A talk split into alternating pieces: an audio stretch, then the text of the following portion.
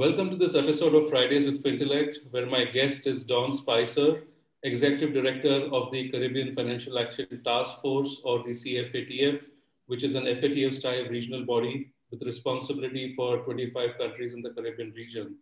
Don is a national of Trinidad and Tobago and an attorney at law by profession with more than 28 years of experience in the area of AML CFT. In her previous positions with the CFATF, she has provided AML CFT related technical assistance to local, regional, and international organizations and has participated both as an assessor and head of mission for the mutual evaluations of various CFATF member countries. Dawn, thank you so much for joining us today. It is my pleasure. Thanks for having me, Mr. Pathak. So, Dawn, to start with, I thought maybe we could speak a bit about the CFATF. Now, the CFATF is an organization of 25 member states, uh, many of which are small nations.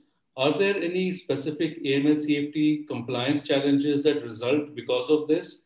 And in the same breath, at the same time, are there any advantages? You know, we know for one that regulatory responses in smaller jurisdictions can be much more agile and supportive of innovation and entrepreneurship. So your mm-hmm. views on both the challenges and advantages will be very useful to our listeners, uh, especially those based, based in you know smaller jurisdictions. Thank you very much for the question. Yes, indeed, we have 25 member countries covering the Caribbean region, South America, and Central America and most of them are very small jurisdictions with one as little as 5,000 um, persons total. So the challenges really pertain to the availability of both human and economic resources. Human resources, of course, then directly impacts the need to have national risk assessments. So as you know, the fourth round of mutual evaluations, which is the most current round of mutual evaluations for the FATF and FATF style regional bodies involves um, a risk based approach. And recommendation one, while not stipulating that national risk assessments are essential, really tells countries that they need to identify, assess, understand their risk, and mitigate their risk. As such, one of the best ways to do that is through a national risk assessment. And the lack of resources really goes into the ability to properly conduct those national risk assessments, to do them in a timely manner because it's really resource intensive. That um, challenge has been exacerbated by the COVID 19 pandemic, where you have elements of um, lockdowns, um, quarantines, social distancing. So, part of the process, of course, is getting into groups, collaborating, exchange of information between your private and public sectors, your law enforcement, etc. And of course, the very nature of that, COVID-19 makes it difficult. So it has add, certainly added to the challenges that are there. There's also the element of um, loss of correspondent banking or de-risking. So that is an ongoing feature with um, countries of um, the size of the um, Caribbean Financial Action Task Force members trying to juggle how best to show that they are mitigating their risk, they understand their risk so that they don't lose their correspondent banking facilities. So that, of course, is another major challenge that I see. Um, the good or positive part of being small is that everyone knows everyone. So to a certain degree, it is possible now to get legislation more easily passed or relatively so. So you're able to adapt more quickly in terms of legislative changes.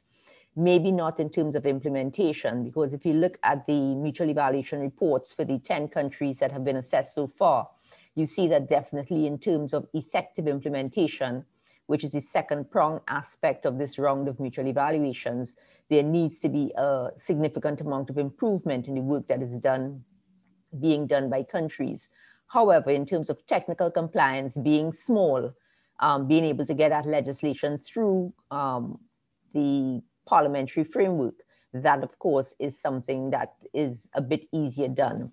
Also, as small jurisdictions, I think we have an advantage in terms of receiving donor training and technical support, technical assistance. So you have the IMF, the World Bank, and you have um, other larger countries who assist knowing that there is an element of lack of human resources, lack of technical expertise. So you're able to take advantage of that. The CFATF helps in terms of having a donors forum at its May plenary, usually, and that brings the donors in to basically say this is what we have to offer in terms of countering money laundering, terrorist financing, and proliferation financing. We also have members on an annual basis submit technical assistance and training matrices where they say this is where we need um, technical assistance or training. And so we try to marry that going through the year with what donors have to offer.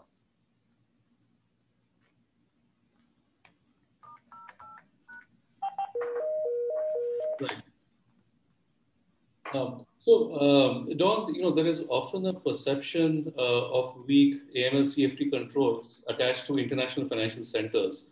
And there has lately been global attention on improving financial regulation and supervision in traditional offshore financial centers. Are there any specific measures that countries in the Caribbean have taken to improve their positioning on AML regulation and supervision? And how has the CFATF supported these nations? Um, thank you, Shirish, for that question. Um, I think, yes, it is unfortunate that there is this perception with regard to IFCs. Um, I, a lot of the IFCs and definitely within the region have very sound AML, CFT, CPF frameworks. They're very engaged and their legislation is solid. Again, we have issues in terms of levels of effective implementation based on resources. And now, of course, as I indicated perfectly, um, previously, that has been exacerbated by the COVID 19 situation in terms of making it difficult to do certain activities the way one would have normally. Of course, there are now workarounds to that. I would say, in terms of addressing it, in addition to um, governments having the political will to implement strong AML, CFT, CPF frameworks, you also have a good engagement by the central banks of the region in terms of providing guidance um, literally physical guidance to their regulated sectors, um, their security sectors, insurance sectors, etc., so that there is a good appreciation of what should be done and how things should be handled. There's also a higher level of collaboration between your public and private sector entities, which is something that needs to be ongoing. The supervisor or, or regulators need to engage hand in hand with the private sector, the financial institutions as defined by the FATF. This is important because, again, as I indicated with the previous question, there is a risk based approach. And so there needs to be an understanding and a filtering down and a commonality between the public and private sectors as to what the risks are, how they are addressed, so that when the supervisor or regulator goes in, they understand what it is needs to be seen and the private sector also understands this is what is risk. This is what is high medium and low risk. I think in some instances there's a disconnect with that but it's certainly getting better. And you have um, the virgin islands british virgin islands where they have an active um, private sector consultative forum process that is ongoing. So that is also important. From the cfatf perspective we are pleased to say that since 2019, June of 2019, we've had a specific um, advisor, a supervision advisor, that has been given advice to CFATF members with regard to their supervisory regime. So either looking at it post mutual evaluation, those countries that have been had their assessments already, or pre-mutual evaluation and giving them feedback and advice on how well their supervisory regimes um, are working, what can be tweaked based on the deficiencies found, where they've had an evaluation and where they've not had an evaluation, basically looking at it in the context of the FATF standards and giving recommendations as to how it can be improved. So that has proved quite valuable to members in terms of having this dedicated person to address supervision um, and supervisory um, regulatory frameworks within the region, of course, covering immediate outcome three, which deals with supervision, and then all the rec- FATF recommendations that address that, your recommendations dealing with um, supervision of financial institutions, supervision of DNFBPs, penalties, international cooperation beyond MLATs. So it's very broad and wide ranging, and we're pleased to see that we can assist countries in that regard. Right. So, uh, Dawn, some uh, jurisdictions within the Caribbean, such as uh, you know Bermuda, for example, are being regarded as early movers uh, on digital currencies. Now, where do the other country regulators uh, stand with respect to cryptocurrency regulations uh, within the Caribbean, and in terms of you know trying to create an ecosystem for developing this whole crypto area? It is something definitely that is happening and has been happening for a few years. As you noticed, um, as you noted, Bermuda is at basically maybe the forefront of this. They've had their legislation basically passed quite a few years ago and going through the steps of implementation. Everyone, to some degree, within the CFATF region recognizes cryptocurrencies, allows for bitcoins. The development of the legislative framework to support that is something that's developing. You have the ECCB and the OECS countries, and they have a pilot project going on now that is still being executed. You have the Bahamas, who recently, I believe in February of this year, they issued what is called their sand dollar, and it's the first um, electronic or digital debit um, card money so that's important. Barbados also has um, digital currency. So where frameworks are developing and evolving, and especially again, um, another fallout, good or bad, of COVID-19 is the need to have these mechanisms, these digitized mechanisms, since face-to-face and coming into banks and it is becoming um, more challenging. So yes, it is an area that um, many of our countries are going into. They're following, of course, the Rec 15, which requires new technologies, paying attention to the money laundering and terrorist financing risks that come with um, putting in new technologies in place. The FATF, of course, has also had its say in terms of guidance in this area on cryptocurrencies. So all that is being taken into consideration, but it's certainly an area that the region is getting involved in recognizing that it is something in terms of the way the world is going and that they need to be the cutting edge to remain competitive. Right. So, uh, Dawn, you mentioned COVID 19. Uh, so, you know, what is the impact you're seeing in the region as a result of the pandemic? Are there any region specific risks that have emerged? Thank you, Shirish, for that question. Um, certainly, there have been. There are no new crimes, but certainly there are ways in which um, criminals are finding um, methods to take advantage of the COVID 19 pandemic situation, and that's mainly through fraud. So you have a lot of fraud in terms of um, fraudulently fleecing people of their money, saying that you know they, they have items for sale that are not. So the PPP PPE equipment that has been um, one of the fraud scams. You have the emergence of the pyramid schemes or lottery scams people have been um, devastated financially in terms of loss of jobs with the COVID 19 pandemic. And as a result, these get quick, get rich quick schemes have become very popular, um, which is unfortunate because people end up losing more money. So, despite law enforcement saying this is illegal, this shouldn't be done, people still get involved because it's a high rate of return. And um, so, we've seen the emergence of that. There's been an increase, of course, in drug trafficking, specifically cannabis. So that continues because that's um, quick money. So um, crimes that generate a lot of money that uh, really involve fraud, romance scams, where persons now it's virtual, so people never meet and they romance people over the internet and get them to send them money and gifts and all the rest of it. And of course, it's just a scam. So these are the types of things that we've seen an increase of specifically in the region. And that has been highlighted by two papers done by the um, CFATF Heads of FIU Forum on that. And it's been made available to our members so they look out in terms of what they're seeing. You also have um, suspicious transaction reports and in terms of finding new ways now to submit these reports to FIUs where countries would have had electronic systems in place, that's fine. But where um, STRs may still have been done by hand delivery or mail delivery, of course, that's been hampered by COVID 19. So it's forced everyone to, you know, have a workaround It's also forced people to have what you call um, business contingency plans for things like what has in fact happened in terms of working virtually and understanding how to keep AML CFT systems strong while um, allowing commerce and other things to grow in as best as possible. So that's what we have seen thus far in the region, a lot, uh, and certainly an increase in fraud and various types of fraud, as I've indicated. Right.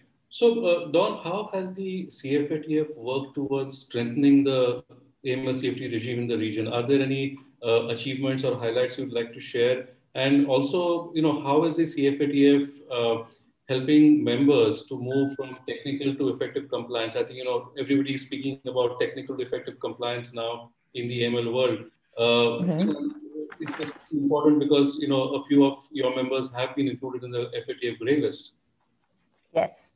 So as I thank you, Shirish. As I said earlier on, yes, the technical compliance is basically um, good I would say, on, on average. There are a few countries that still need a lot, some work, quite a bit of work, and that's where you may have problems in terms of um, ongoing unrest in the jurisdiction.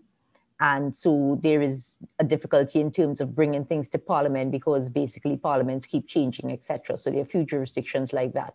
But essentially, it has been good in terms of technical compliance implementing and effectively implementing now is the challenge because again that's tied to some of the challenges we discussed earlier on in your first question which is the ability to do a risk assessment a proper risk assessment understand what those risks are understand what mechanisms need to be put in place to, me- to mitigate those risks and then filter that down not just through law enforcement but to your financial institutions and your DNFBPs so that indeed has been a challenge. What we've done in terms of that is ongoing training for members. Before we have an assessment, we have pre-assessment training for members to essentially let them know what the process is about, what they can expect. We take opportunities for training and various conferences from donor entities, IMF, World Bank, where they have training on how to do national risk assessments. We also um, have our own internal training or um, information that we provide to members based on our attendance at FATF meetings, pointing out what are the relevant factors, what they need to look at, highlighting where there have been changes in the recommendations and what the expectations are, and sourcing training in that, in that regard. We have, of course, a very good result in terms of Bermuda's mutual evaluation, where they did extremely well um, our best result to date. And of course, there are lessons to be learned from that for other jurisdictions in the region as to what has to be done. I would say that key to that again is their national risk assessment. Before their assessment, their on site assess- evaluation, they were able to have done three national risk assessments two for money laundering, one for terrorist financing. So that certainly helped in terms of knowing where to target your limited resources, where your highest risks are, and how best to address them. So it's an ongoing um, and daily challenge. Um, it's what we do continuously, reinforcing. We respond as quickly as possible to members' needs, their requirements, their request for information, their request for training. And that is how we um, foster increasing and you know making better their AML CFT systems. That being said, of course, there's still the issue of the grey listing. And while we have had countries that have been listed, I'm pleased to say we've had countries, Trinidad and Tobago, the Bahamas, who've come off that listing within the reasonable time frame that they should have come off the, the listing. Um, there were some delays with the Bahamas due to the COVID-19. But again, countries are working diligently. They're doing what they have to do, and they're ensuring that there's ongoing implementation. So what I could see of our region and of our members, uh, they're aware of what the requirements are and within their means, given their limitations in terms of economic um, grandeur, they're small jurisdictions, small economies, they're doing the best that they can and we are guiding them and ushering them towards that to keep, you know, moving forward and improving. Fantastic. So, Dawn, a slightly you know different subject. You know, you're a commissioner with the Liechtenstein Initiative. Can you tell us a bit more about your role there, and also you know, what are your observations on the banking and financial sector's perception of human trafficking and modern slavery as an AML CFT risk? Okay, thank you for that question. So just a minor correction. I was a commissioner. The um, role of the commissioners ended in um, 2019 when the blueprint was presented at United Nations in September of 2019. So essentially for one year, I had the pleasure of working with um, basically a think tank of very um, focused people on this area, various aspects of it, from the legal, financial, actually to survivors. So there were 25 commissioners uh, made up and um, chaired by Miss Fiona Reynolds. So it was a very um, eye-opening experience, realizing that the scale of the problem is much larger than one would think, and that in terms of a predicate offense to money laundering, it's something that more attention needs to be paid on. So with regard to that experience, there was the development of the um, blueprint by the commissioners, the Finance Against Slavery and Trafficking or FAST blueprint.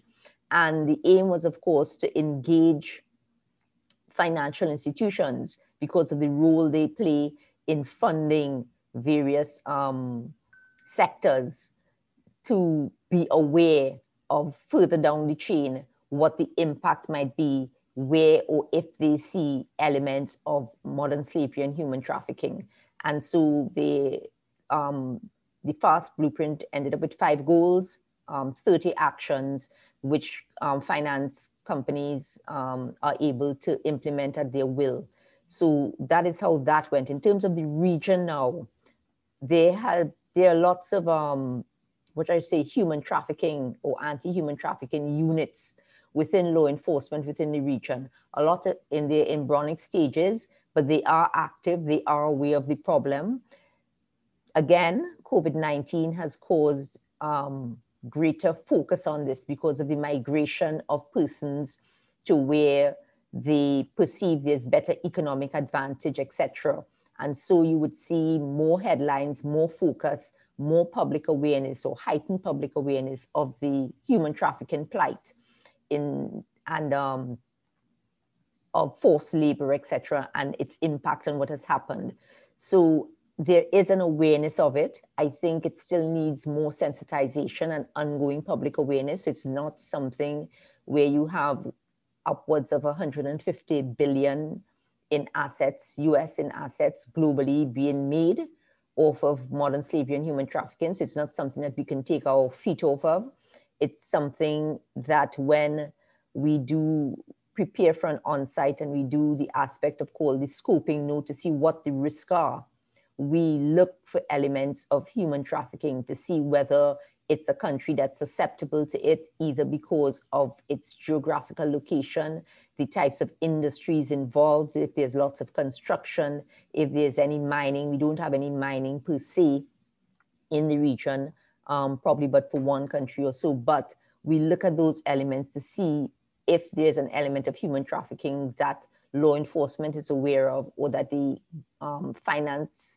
um, sector, financial sector is aware of. But I think there's a lot more awareness than let's say four or five years ago, but more needs to be done. And it's something that we need to keep um, hammering home and focusing on um, to get, ensure that the um, financial sector really takes a part and is really aware of what is going on and um, have their part to play. And that being said, we recognized in terms of the blueprint and the FAST that while there's a focus on the finance sector because of the impact of funding of um, factories and different commercial activities, but there's a really a role for everyone to play in terms of where they see this to play their part and to report it or take some sort of action against it.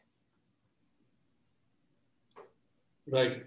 Um, so, um, Dawn, finally, you know, uh, maybe speaking at a global level, as someone involved closely with the FATF, uh, you know, globally as well as regionally, uh, what would you say are some of the areas of cooperation that might result in more consistency in AML frameworks applied across the globe?